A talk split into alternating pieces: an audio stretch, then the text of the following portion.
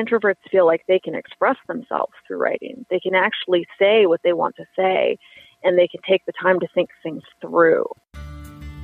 Welcome to the Introvert Dear podcast, the show devoted to helping introverts live more peaceful, meaningful lives. We are here to remind you that you don't have to be an extrovert to be happy. Now, here are your hosts, Jen Granneman and Bo Miller. Hello, fellow introverts. On today's show, we'll be talking about writing as an introvert.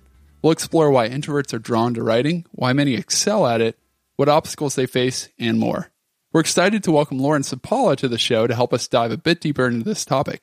Lauren is an experienced writing coach, and she's also the author of Firefly Magic Heart Powered Marketing for Highly Sensitive Writers, a guide to help any HSP, INFJ, INFP, or introvert writer move past resistance to selling and marketing their work.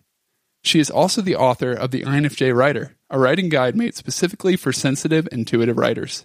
She currently lives in San Francisco and blogs at www.laurensapala.com. Lauren, welcome to the show. It's great to have you here. Hi, Bo. Thank you so much for having me. It's an honor. Our pleasure. How did you find out you were an introvert, and did that knowledge change your life? Well, you know, it's funny you ask that because I feel like I always knew I was an introvert, even if I didn't have a name for it. Um, when I was a young kid, I had a horrible time in school. Like in preschool, kindergarten, first grade, I didn't speak. Later, I actually I just looked those up on the internet a few weeks ago, and there's a name for this called selective mutism, where a child just doesn't speak in school. Um, back then, I mean, this was like you know the early '80s. They just said I was shy. I don't think I spoke until third or fourth grade and um, then I started talking to the other kids and the teachers. Um, but I was very, very, very shy all throughout school. And I knew something was different about me because of that, because it wasn't something I really got over. As I grew up and got into junior high and high school, I got really into acting and I discovered, oh, I can just sort of create this persona, this extroverted persona, and I can use that and that works but I still knew that something was different because I knew I was using a persona, whereas the other people around me were very natural. They were extroverted in a natural way. Um, it wasn't until I was probably in my early 30s when the whole introvert awareness thing happened on the internet, and I stumbled across these articles, um, especially about being an INFJ, and then I was like, oh, oh, this is what's going on with me. It's not that I'm just shy or that I'm avoidant. Um, or that I'm not assertive enough, or I'm too sensitive, all these things I'd sort of labeled myself as like I'm too weak, I'm I'm wrong in some way. It's that I'm introverted and this is a real thing and there's nothing wrong with it. Wow, that must have been a life changing experience to to learn that about yourself. Oh yeah, I mean it totally was. It, it really helped me with self care because before that I had pushed myself to do so many things that I was always uncomfortable with and that I never got over. Like, oh, just go to the party you know, just go to the mall, just go to the football game. Everybody's going to the football game. They love it. You should go too. And now I'm like, I am not going to do well at the football game. I'm not going to do well at the mall, and I'm definitely not going to do well at the party. and it's not because something's wrong with me. It's because those things drain me and the recovery time isn't worth it. To go to like, you know, a big gala party, it's mm-hmm. like, okay, well then the next day I'm useless. I can't do anything. So is it is it worth the price? It usually isn't for me. Do you think other people picked up on your extroverted persona, or was it just you that felt it inside and, and couldn't sit with it quite right? Uh, my very very close friends, because I always had a circle of like two or three very close friends. They knew. They were like, "Oh yeah, Lauren actually isn't that extroverted, or she." She's doing that because she needs to be on. You know, we're in front of people, and then I would be different with them. Um, and I dare say they liked me better the way I really was. They liked that I was this great listener and that I let them talk and that I was very empathetic and very compassionate. Um, the jokey, like storyteller performer, they were like, well, I, you know, that's part of you, but that's not really the real you. Uh, so yeah, the very close friends, everyone else, they would be shocked when I'd say, oh, I'm actually, you know, in later years, even sometimes I use the persona and people say, you're an introvert. I'm like, yeah, I've just really learned how to get along in an extroverted world pretty well. So, Lauren, I've always been a writer. I think, like many introverts, even before I could actually hand write things, like before I could spell out words, I would ask my mom to write down the stories that I dictated to her. And then all throughout my childhood, and obviously now, even as an adult, I've been drawn to writing. So I'm wondering if you can talk to us about why you think introverts tend to be drawn to writing and if they have some gifts that enable them to excel at it. Well, I think there are a few different things going on. Um, number one might be the most obvious is that introverts take a longer time to process things. Uh, so for me, for instance, I've worked in offices for years, and frequently I'll have a coworker come up to me and say, "Hey, this thing just happened, and this other thing, and what do you think?" And I'm like deer in the headlights. I'm just like, uh, uh, uh you know. And my coworkers are like, "Yeah, my coworkers are like, wow, Lauren's kind of slow," or like, "I don't know what's going on with her." You know, like it's almost like they kind of think I'm a little stupid. um, but then, like the next day or even three days later, I'm like hey, you remember when you said that thing about that thing? Well, I think this is going to happen. And then I'll unroll this whole like tapestry of future forecasting that I've come up with. Um, but I need the, I need like a few days sometimes. And when I get an email, it's much easier for me because I can read the email and then shut it down and take a while to think about it. And I can go for a walk or I can just sit with it. And then the pieces start coming together. And then I think, oh, yeah, I want to tell this person this, but it's going to come across best if I use this sort of tone. And I don't think they've thought about this other thing I should bring up. On the spot, I can't do that. I, I've never been good on my feet in that way. So I think most introverts feel like they can express themselves through writing. They can actually say what they want to say and they can take the time to think things through.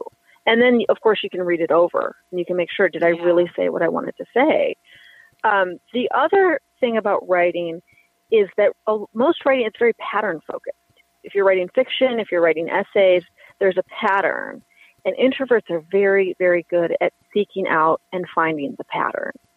So a lot of times they can use um, imaginative language or metaphor. They can use uh, sort of visceral language.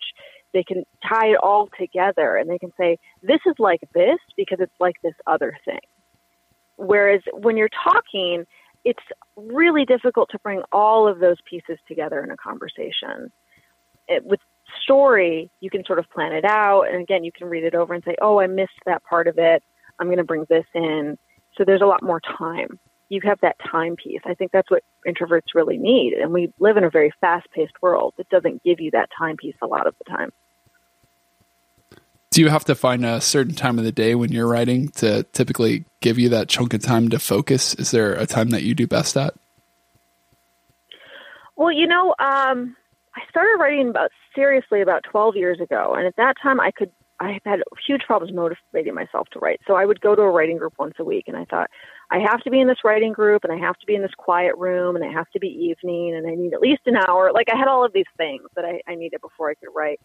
Uh, now I'm so busy and I've been writing for so many years. I'm like, give me 15 minutes. Like, give me 15 minutes in an elevator with a cocktail napkin and a pen, and I'm okay. you know, I can like, I can just sort of shut everything out and be like, okay, this is what I got. I just got to work with it. Um, so I don't really have like a way that I need to focus now. I can just do it on the fly, but that took a lot of years of practice. Mm. So, what are some of the potential obstacles introverts face when it comes to writing? Well, I think the main thing is showing anyone else their work. Um, and this is kind of, I have kind of a controversial stance in the writing world because the writing world, especially online, the scene is very critique focused. Um, and that's really what, like a lot of MFA programs are based around that. You know, you write a story and then it's critiqued. And to be a writer, you grow that thick skin because they're going to tear your story apart and if you want to be a real writer, then you need to love that. You need to embrace that and be like, yeah, give me the truth, the brutal, harsh, horrible truth, you know, tear me apart so I can rebuild it. It's like that's sort of like really in right now. Um, and I think a lot of beta readers and editors have absorbed that. So they think, well, when I look at a piece, I need to look, I need to zero in on what's wrong and I need to pick it apart. And that's very hard for introverts um, because our writing means so much to us. It's we're not I mean there are writers out there that are like, yeah, I looked at the categories on Amazon. This is really what's selling. People need weight loss books, so I'm going to write a weight loss book. You know, and then they just bang it out and then that's what they do. They're like, and I'm going to make a profit and that's great. A lot of introverts don't start from that intention. When, uh, whatever they're writing means something to them. It's personal experience. Um, they're trying to help other people. It's a story that's very close to their heart. That kind of stuff, when you show it to someone and they immediately zero in on, oh, well, this is wrong and this is wrong, that really can shut an introvert down. I mean, to the point where, and then they withdraw because that's one of our defense mechanisms. So a lot of introvert writers will withdraw for years. And then they're like, I never wrote again, you know, or I stopped writing for five years, or I write things, but I put them in a drawer and no one ever sees them. Um, so that's probably the number one thing is showing anyone else our work. And that's um, such and an then- interesting point. I've talked to several writers who would say, you know, I, I always wanted to write. And then I had this teacher or this person in my life who said, you know what, you should look for some other kind of work, even though it was a passion of theirs. So they set it on the shelf until they just couldn't take it up, take it any longer. And they finally got back into it and disregarded what the person said. Is that a common pattern you see with a lot of writers? With introverted Oh writers? yeah, I mean, as a writing coach, all my clients come to me and and they need healing. Like that's the number one thing I see is that they're in need of healing because someone shut them down in the past. And it usually is a critical teacher or a mentor, sometimes a parent, you know, or sometimes even just a friend. Mm, Um, and I think that's the other thing is when you're a writer, w- when you're an inexperienced writer, you don't understand that 90% of the feedback people are giving you is just opinion. It's really just their opinion. It's like, well, I didn't like the ending, Mm. or I didn't like the protagonist. That's very different. Saying I didn't like the ending is a very different thing from saying I don't feel like the ending is working. I see what you're going for, and it, and it's not yet working, but you can make it work. Here's what we could do you know and there's not a lot of people out there who have that experience to even have that eye to look at someone's manuscript and make that that sort of Hmm. you know discernment yeah. um, but when you're a newbie writer like you don't know any of that you just give your book to Right. someone and they're like oh i didn't really like the ending i hated it and you're like oh i just should quit yeah, i should just give up that's it so Yeah. i think that's that's very very hard for introvert writers That's such a good point. I mean, that was my own experience where I loved writing, but I thought I can't, I can't get paid to do this, or I shouldn't do this. Um, so I put it on the shelf, even though I'd gotten some good feedback. Some other people I'd talked to said, ah, "You can't, you can't do this." So I, I just set it aside. Um, but the people were saying that that was just their opinion, like you said. In fact, I just went through a book recently called uh, entitled "Rejection Proof" by Jia Jiang, just you know for that same idea. And, and one of the ideas he proposed is that sometimes we just need to go and ask people why why do you why did you say that? Eh, or you know where are you coming from? And a lot of times they'll tell you it's it's their opinion. They're not giving you a, a final critique on the work. So i wonder if we just dug a little deeper or even maybe ignored people if that would be a help in moving forward. Well, you know something that that is helpful that I do when I get a bad review on one of my books. Um, I'll look up a very famous book that I love, like Jack Kerouac's On the Road, which changed the face of a generation. You know, won all sorts of awards. It's like you know in the top 100 books of the century. If you read the reviews on Amazon, like half the people are like, "This is garbage." I hated it. You know, and you're like, "Wow, okay, it really is opinion based," and you can do that with any great book. Any great book that you're like, everyone loves this book. It's a classic. 100%. Look at the reviews. There's a Mm. lot of people that hated it. Okay, can I just jump in here and say I'm so glad to hear that I'm not the only one who does that. when my book, Oh, yeah. it's just it's so nice to hear that. I thought I was a little uh, bizarre for doing that. When my book, The Secret Lives of Introverts, came out, it got some great reviews, but it also got some negative ones. Uh, you know, as as is to be expected. And I found myself wanting to look up other more famous books than mine or classic books that I really enjoyed or that I thought were great. And reading the reviews, the bad reviews that they got too, it kind of made me feel better. Like, okay, all right, it's just like you said, it's an opinion, and it's not always necessarily uh, an objective fact. Exactly. It's really helpful to do that. It's something I employ all the time. Hmm, That's so good. I like to just thinking about the numbers. I'm not really by nature's a numbers by nature. I mean, I'm not even talking right. by nature, a numbers person. Introvert problems. Uh, apparently, I'm not a language person either. But um, This just is why you write, Bo. this is why I write, where I can filter things, right? but when I'm when I think, you know, statistically, all right, there's just going to it's like sales, like when you're going to try to make us like you know the, another terrible analogy because introverts most don't love sale uh, selling things, but um, when you're in sales, you just have to make a certain number of pitches before you you get something to go through, and and when you write something like in a, a, certain like sample group, a percentage, like you guys are saying, is just not going to like it. So just that knowledge alone and, and seeing, like you've said, other great writers getting bad critique back too can be so encouraging. You know, and I don't think every introvert struggles with this. My partner is also a writer and he's also an introvert and he gets good and bad reviews. But, you know, to me on the outside, it doesn't seem like he gets as hurt by some of the reviews that he gets. So I don't know. He's, he's, well, if we're going to get into personality type, he's an INTJ personality. Um, and, and definitely not a highly sensitive person. So, Lauren, I don't know if you can speak to that. Is this kind of an overlap between being an introvert and a highly sensitive person, or an introvert and a certain personality type, uh, the kind of person who does take that criticism a lot more to heart? Oh, yeah. I mean, and that is getting into personality type, you know, but the INFJs, the INFPs, the ISFPs, I would even say the ENFJs and the ENFPs, which are extroverts, but the intuitive feelers are the people who are really sensitive to that criticism. My husband's an INTJ, and he has a very thick skin. I mean, and that's that's almost his thing. Where if someone doesn't like his stuff, he's like, "Yeah, that's fine. I just I know never to talk to them again." Like he will just cut people out like that, and mm-hmm. you know, never look back. He's like, "Yeah, they're a waste of my time. Whatever. Moving on." Like he's very efficient, and I think the ISTPs, the INTJs, the INTPs, they have that um, that very like almost ruthless quality of like, I don't have time to waste on this. I have problems to solve. Moving on. So they don't have that emotional piece. Whereas the intuitive feelers, we're the ones, we're so people connected, where we're like, well, why didn't they like my thing? Did I do something wrong? Was I not as sensitive as I should have been about a certain issue? Could I have written it better? Like, we're just full of questions and self doubt. So we really tend to spiral out, I think, a lot uh, more severely than any of the other types. And like I said, I would put the ENFPs and the ENFJs in there too, because they're very sensitive to criticism as well.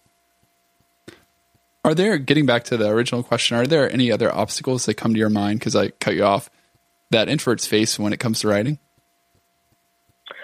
Well, you know, the other thing I think is that introverts have a lot of assumptions about what they're going to have to do once they have a finished piece of writing. Like, well, once I finish it, then I'm going to have to submit it somewhere you know, or I'm going to have to market it in some way. I'm going to have to publish it. Maybe I'm going to have to talk to agents. Maybe I'm going to have to write query letters. What does that mean? Do I have to go to conferences? Do I have to talk to strangers? Like it just opens up this can of worms of I'm going to have to put this thing out to me, you know, out that means a lot to me. And I'm going to feel very exposed. And I'm a person usually who has grown up uh, feeling maybe sort of bookish, shy, eccentric, awkward, socially awkward. Um, I'm used to hiding that's my safe place. I kind of hide from the world. I fly under the radar. Well, what happens when I have a finished piece of writing? Then I'm going to have to just like say who I am loud and proud. Like, what does that mean? So I think a lot of those assumptions block introverts too, even subconsciously, even if they're like, oh, I'm not thinking that far ahead. I think some part of their brain is thinking that far ahead. So, how can an introvert overcome that? I don't want to call it a fear, but that desire to keep something that's very personal and important to them to keep it private?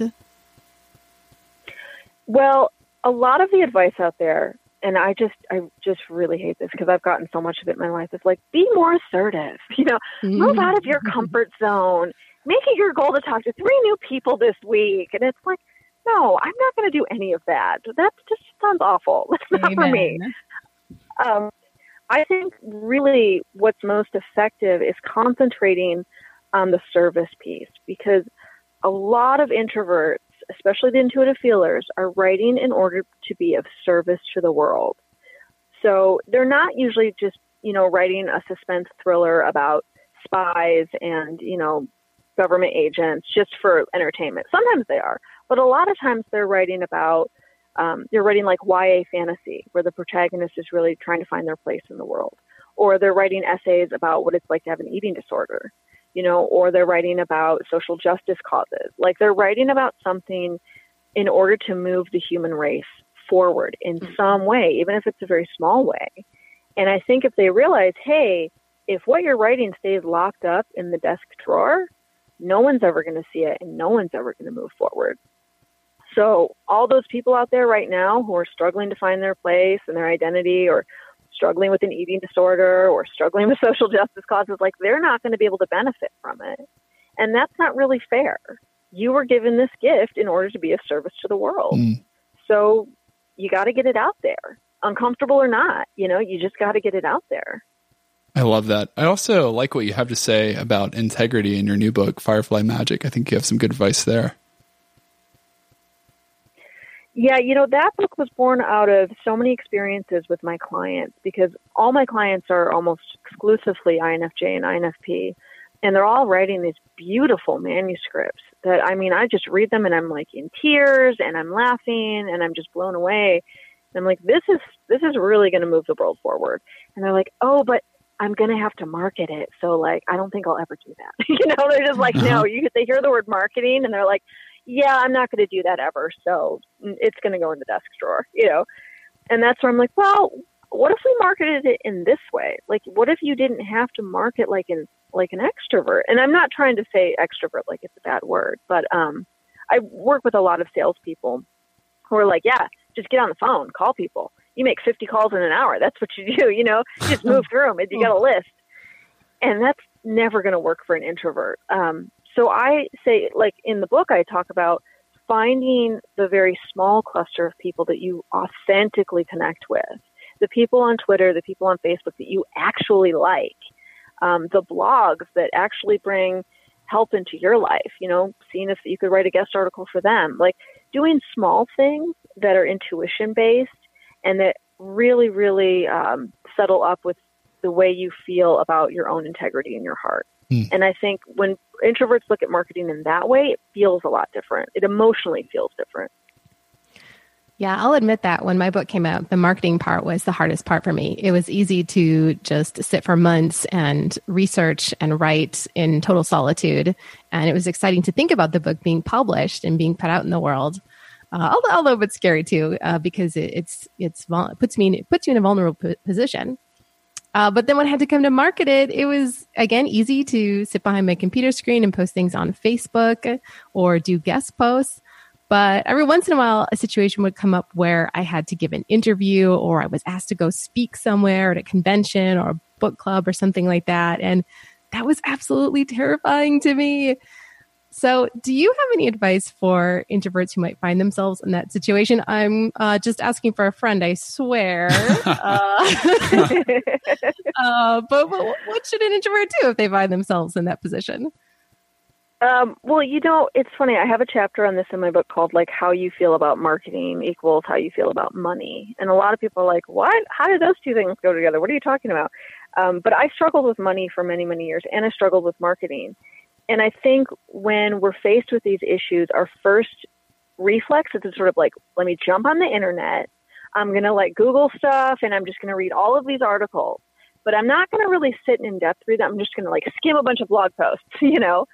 So we sort of get this concentrated dose of energy. And if you do that about money or you do that about marketing, you tend to get the, the sort of same tone, the same energy, which is like this dry, rational system of knowledge. Like, this is how you save money. This is how you invest money. This is how you market a book. This is how you sell yourself, you know. And there's this checklist, and it's all very like ordered and rational, um, but it doesn't change the way we emotionally feel about the topic. And that's actually what's holding us back. Like, I didn't need anyone to tell me to spend less and save more. I needed someone to work with me on the way I emotionally felt about money. Same thing with marketing. I don't need someone to say, yeah, you know, make sure your social media accounts look great. And do like, I need someone to say, but how do you feel about it and why do you feel that way? And could you feel a different way? Is it possible? Could you shift the way you feel? That's where it really gets kind of sticky for people. Um, so if someone is like, wow, I know I have this book, I know I need to market it, but the whole thought feels intimidating and scary, I would urge them to go within and really examine why am I scared? What am what are the thoughts I'm hearing in my head when I think about marketing? What are the images I'm seeing? What are the thoughts I'm hearing? Whose voice is that? Is that my uncle's voice saying I'll never succeed? Oh, that's interesting. Huh. Is that accurate anymore? Hmm, maybe I could like put Uncle Joe and you know back in the filing cabinet. He doesn't really need to be here right now. Doing that kind of inner work is probably going to be the most helpful. It's also going to be the hardest because you're going to be questioning all your beliefs. Um, your ego is not going to be able to be on autopilot. You know, you, you can't just say, well, that's the way it is because of course everyone knows that's the way it is. You're, you're figuring things out for yourself. And that's a lot harder. And then once you started to do that work, then I would say, get off the internet, actually go to the library and go through the business shelves and go through the marketing shelves and pick a few books and sit and quietly read them and give them your full attention and time instead of scheming this and this and this and getting this overload. Just slow down and take in things piece by piece, if that makes sense. Yeah, That's, that's, really great. good advice. That's great too. And I like what you said about the the inner work. I was just thinking, um, going back to like overcoming the obstacle of wanting to write in the first place. I think just thinking about you know the end too, and wondering, do I really want to ask the question when I'm when my life is over? What if I don't want to go too deep, but you know, just thinking long term and and stopping and say, do I want to say what if? Uh, you know, at the end, what if I would have written, or do I want to go for it and try it, or, or marketing or whatever? Like, do I want to try to put it out there and see what would happen, or do I just want to sit and always ask that question, what if? And I think ultimately, I was like, I can't, I just can't sit with that. I, I, I have to throw something out there and see what happens. Definitely. I don't think anyone's on their deathbed and they're like, I was a number one Amazon bestseller. You know, I was on the New York Times bestseller list. Maybe they do, but I think more they're like, I wrote my book. I published my book. Mm. You know, I was brave enough to put my book out there. That's what we really w- will hold on to when it's all said and done. Yeah, that's great. What are some of the ways an introvert can go pro as a writer? In other words, do you have to get a book contracts with publishers, or are there other ways? Well, you know, that's something I work on with my clients um, because I always say, like, right now we're in the middle of a revolution. The self publishing world, it's a revolution. It has changed everything. Um, and there are a lot of writers that are still really like, I have to get an agent. I have to get a book contract. I have to go through one of the big five publishers. Um, it's absolutely not true. You don't have to do that. If that's what you really honestly want to do, great. You can do that. But you don't have to. It's not the only way. You can self publish. You can go through a hybrid publisher. Um, you can publish, you know, in serial form on your blog. You can do absolutely anything you want and, and still be going pro. Um, going pro is just, it's just learning. It's just putting the best piece of yourself out there that you possibly can in whatever form that might be. Um, I think a lot of writers who say, well, I have to have an agent or I, I can't get ahead, they're still struggling with like an approval issue. They're waiting for someone to say, yes, we've approved your writing. You're a good writer. Mhm. We're professionals, we're experts, and we can say, you're a good writer. You deserve to be here. Um, and again, that's fine. Some people might be like, you know what, though? That's my thing. I'm working on that approval issue, and that's what I really want. I want that seal of approval. Okay, cool. That's their journey. You know, that's their trip. Um, but you might also say, huh, that's interesting. Like, I, I know I'm like struggling with this approval thing, and I don't think it's really helping me. I'm kind of holding myself back. I could have published my stuff five years ago, but I've been hanging out trying to get a bite from agents, and I'm really holding myself back, and I don't need to. So again, it's going inwards, and and whatever you find there, you don't need to judge it. You know, you might say like, "Wow, I'm desperate for approval," and then like on the heels of that is like, "Because I suck," you know, and then we start like whipping ourselves for that. Mhm. Like, I, do, I, you know, I got to get over this approval thing spiral. yeah, it's like, no, you can go inside and be like, wow, I'm really desperate from approval. Okay, that's interesting, huh? Well, maybe that came from my mom. Yeah, I could see that. Okay, well, that's interesting. A lot of other people struggle with it too. Cool. Now I know that, you know, well, what can I do with it now? So you can just kind of be um, in a non judgmental place about it, in a neutral place. You can always shift back into neutral and then say, okay, well, then what is best for me at this time? Like, I had, you know, I'm a unique individual. I have these limitations. I have these hopes and dreams. I have this reality. What's best for me at this time? What feels best? I always go back to that. Like, what feels best to you? You know what's best for you. Your inner signals will always tell you what's best for you. If you're like, yeah, an agent and a traditional publisher is best for me, I know that. I've looked inside, I know that. Then that's what's best for you. You know, keep hanging in there. If instead you look inside and you're like, no, I'm I'm waiting around for no reason. It's not best for me to wait any longer. Then you should go with that. But it's going to be different for every person. It's a highly personal, highly personal choice. Is what I always tell my clients and all my writers. So, if you're doing this inner work, which I think is great advice and we're talking a lot about, what would be a good place to start? I mean, do you need someone who will listen to you, someone you can talk to? Do you need a journal? Should you go for a walk? Should you take a, a, a two week vacation and reflect? Like, what's the best way to attack this, in your opinion? Well, you know, you don't have to do anything special. That's the thing. I think in our culture, we always say, if I'm going to get spiritual, like I need to go on a retreat. You know, I need to like take two weeks and go to a cabin in the woods, or I need to go meditate with the, the Zen yoga folks and the Dalai Lama. Like, you don't need to do any of that. You can, but you don't need to. You can just live your life, but just observe, just really notice yourself and how you make your choices. And notice how much of the time you make a choice on autopilot because it seems like that's what everyone else does. You know what I mean? So you're at the office and you know you you put in a lunch order and everyone orders coffee with their lunch. And so you do too. But then one day you're like, "Wow, you know, I don't really like coffee. I don't really seem to react well to the caffeine. I don't like the taste of it. I've been ordering coffee every day because everyone else does. And I'm a little bit nervous about what if I go against the crowd? What if I don't order coffee and someone comments on it and they think I'm weird? You know, that kind of stuff. We are like, why am I making this choice? Am I making this choice because I want to make this choice and because I've looked inside and I feel and I know this is right for me at this time? Or is it because everyone else around me is making it and I don't want to be singled out or I'm scared of what they might say or my parents always made that choice. So I grew up making that choice and I don't even question it anymore. That's going to be the hard work. Hmm. Because I mean, there will be little things like the coffee, but there will be very big things too that come out of the closet where you're like, wow, okay, I never even wanted to be an accountant. I never even wanted to go to the college I went to. Oh my gosh, like, you know, everything's just sky is falling. So it can lead to great things. Personally, I have a hard time finding time to write. I run Introvert Dear as my quote unquote day job. And obviously, I do a lot of writing and editing for that. But I've always wanted to do more creative writing. In fact, I have a degree in creative writing and I've taken many uh, classes even as an adult uh, about creative writing. But I find that it's really hard to just find the time in my schedule to sit down and sort of detach my brain from that achievement oriented state of checking things off my to do list and let it go down a different path of being more creative and more open ended and seeing where my imagination leads me. So I guess it's a two part question. How does one find time to do that kind of writing that they want when they have a day job? And then how do you get out of that to do list mindset and into the creative mindset? Mm, okay. Well, let's see. Let's start with the first part finding time to write. Um, so the thing is, I think a lot of people say, well, if I find time to write, I need to find this time slot that everyone's on board with. So that means if I pick Thursday mornings to write, my husband's going to be feel great about that.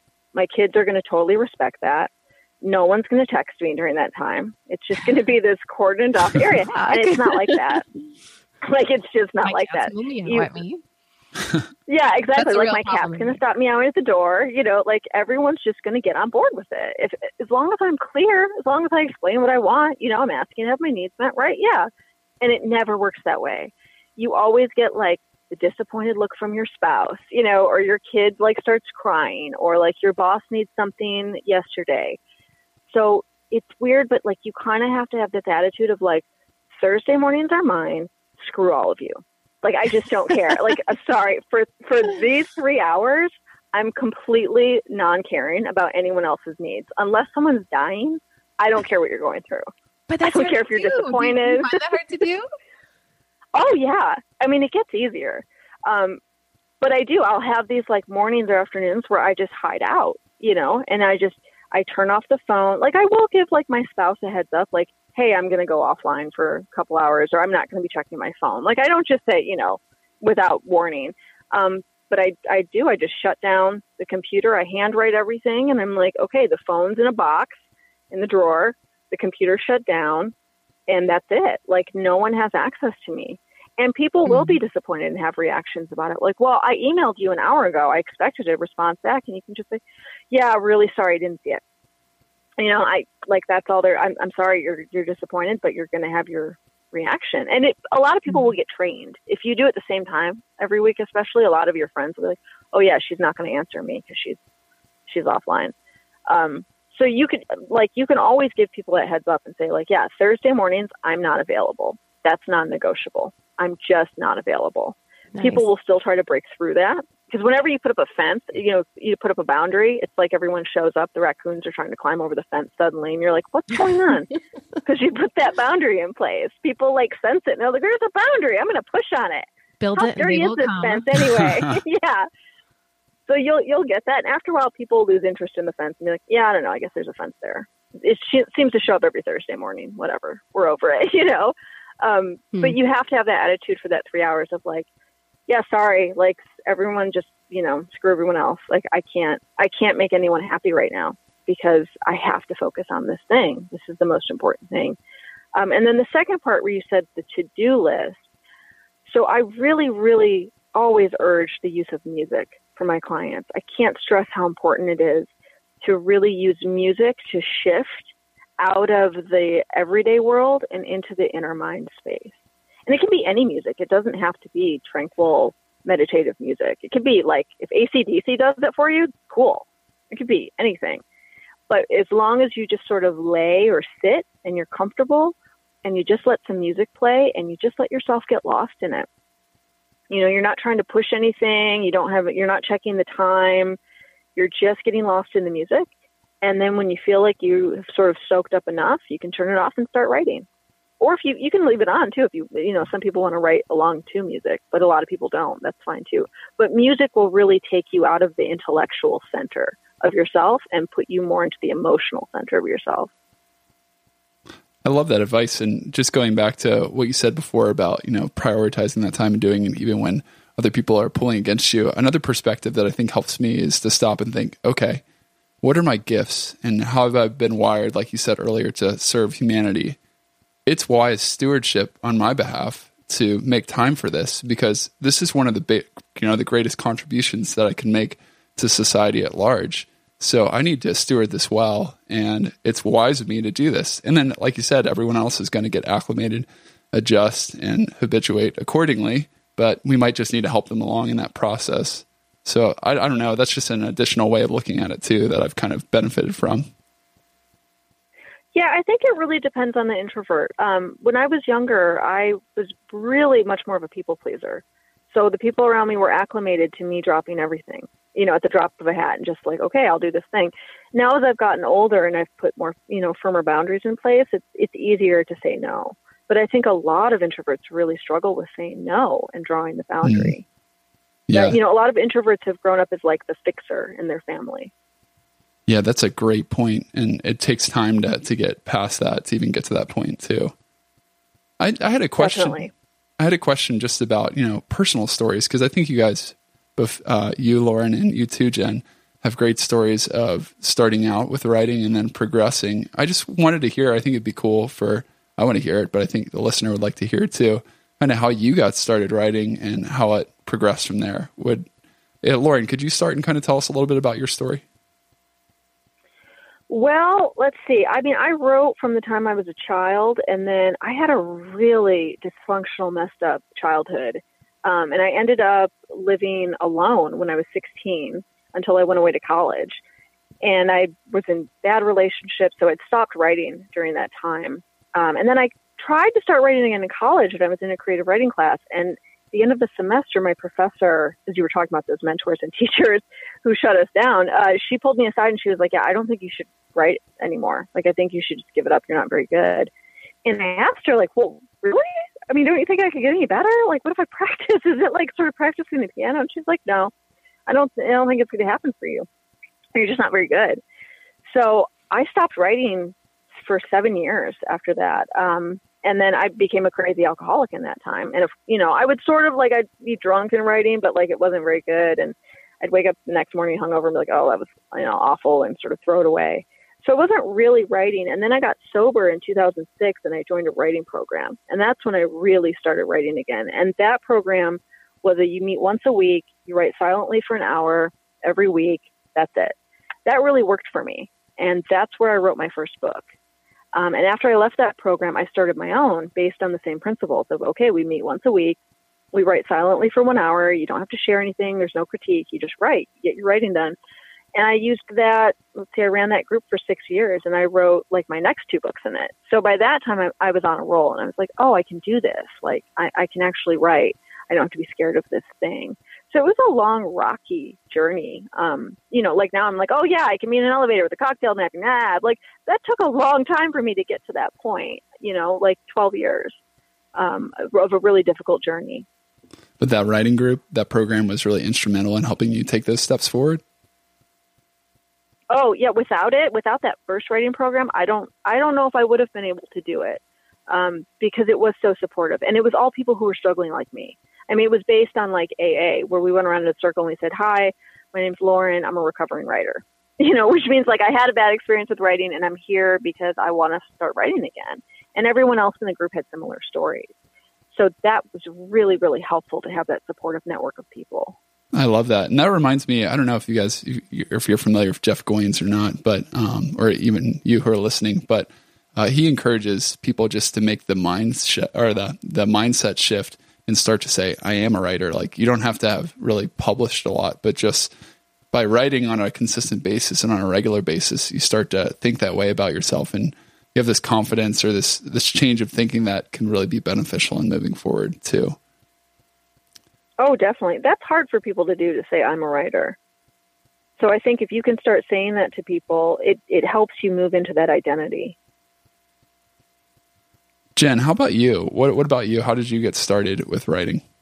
Bo, I was just about to ask you the same thing. So, um, I beat you to it. I think you're off the hook.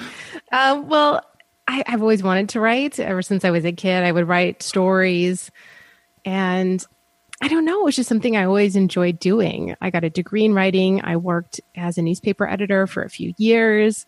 I got into marketing and later I got into teaching. And then I just realized that writing was still tugging on my heart. I still hadn't done what I'd wanted to do or accomplished what I wanted to accomplish when it came to writing. And for a lot of my life, I had no idea what I wanted to write about. I had story ideas, but uh, I don't know, a lot of those just didn't go anywhere. When I discovered my introversion and started writing about that, I found, I felt like I found something that I really wanted to write about because not only could I get to use my, you know, my, my writing abilities and do something in an introverted way, but it was also something I really cared about. It was a cause I was really passionate about. And I think, um, you know, it's, it's maybe my INFJ personality or highly sensitive person personality entwined with being an introvert, but I've always wanted to do something that I thought would help people and make an impact on the world and help people live better lives. So writing about introversion felt like the perfect mix of those things. Oh, that's awesome. So, Bo, what's your writing story? You have two books out, I believe, and you also have an INFJ website. So you do a lot of writing too. Yeah, I, I really like to write too, and I, I guess I have a similar theme to you, Jen, in that I and to you, Lauren, as well. I always enjoyed writing too in school and got good feedback. I remember writing a poem when I was in like second grade and hearing a teacher say, "Oh, this is like a fourth grade poem" or something. I just always played with words, still do in my head all the time, and I'm always making up uh, somewhat terrible puns. as you too have borne witness to, unfortunately. and you are listening, might you're probably going to hear it eventually. I have to bear. This is the cross I have to bear. Yeah, that's right. Yeah. that's great. Um, but just always enjoyed playing words. Couldn't get them out of my head, and um, I just even remember like in college, my favorite part was going into the book stacks and like reading about these different subjects and then writing the papers on them. I mean, it was work, but I enjoyed it. It was fun learning, and it was fun putting it in words that that could help people. But um, I had a very practical father, which was a great benefit to me in a lot of ways. He's an awesome dad, but he always encouraged me to to get uh, you know a job that kind of had a clear path, and that's a real reason why I went into teaching. I came from a family of teachers, and again, I wanted to help people too. Um, so that's what I've been doing for a while. Uh, but I'd say about like four or five years ago, I was wondering if there wouldn't be, you know, maybe even a better fit for my gifts. And I, I, just couldn't shake the idea that I wanted to continue to write um, so that led to reading about different ways to get involved. And someone told me about blogging, and I thought, yeah, blogging. But I eventually came back around to it and started blogging. But same thing, Jen. I wasn't really sure what to write about. So um, I asked people, "Hey, what am I good at?" and started writing about like people skills, and then I just couldn't stop like coming back to personality web pages and learning about introverts and other aspects of, of personality type. And one thing led to another, and I've mainly been writing for INFJs in the past year and really enjoying that. So, this has been an awesome discussion in a lot of ways, but I have to get into this next question and ask you, Lauren, in your opinion, what's the most important thing our listener should take away from today's show? You know, I think the most important thing is to listen to your own inner signals. Um, and I know there's a lot of talk about like listen to your own personal truths, listen to who you are and your intuition. And a lot of times people are like, well, that's great, but I don't know what that sounds like when it shows up. Um, and I say inner signals because a lot of times your body will tell you something, your emotions will tell you something. So much of the time we discount our bodies or we discount our emotions, you know. So like, like I said, you know, if everyone's ordering coffee and you don't like coffee, your stomach might twinge you know, you might get a little, ooh, I don't, that doesn't sound good to me. But then you override that because you always override it because it's everyone else drinks coffee, you should too. But if you stop and pause and you're like, wait, why did my stomach twinge? Why did I have that little bit of recoil? That's an inner signal. So, you know, if you notice like, oh, I, I noticed the headache coming on. I noticed that my breathing has sort of become more rapid. I noticed that I feel angry or that I feel scared, or even just that, like, I just don't like that thing. I don't want that thing. Those are your inner signals. So that would be the most important thing. Start listening to your inner signals. What are they trying to tell you? What happens if you follow them? How do you feel afterward? I think that's definitely the most important thing. Lauren, we like to challenge our listeners to try one thing at home over the next two weeks between podcast episodes. So, thinking about the things we've talked about today, what is one thing you would recommend our listeners try? Uh, I would say to do my little experiment of when I was learning about marketing, I went to the library and I purposefully checked out books that I was pretty sure I wouldn't like for whatever reason. Maybe I didn't like the guy's face on the cover. You know, maybe it was written by someone who I heard things about and I thought, oh, I wouldn't like that person. But go to the business shelves, go to the marketing shelves, go to the money shelves, go to the topics that you've never had interest in, but maybe you've always thought, well, I could probably benefit if I learned a little bit more.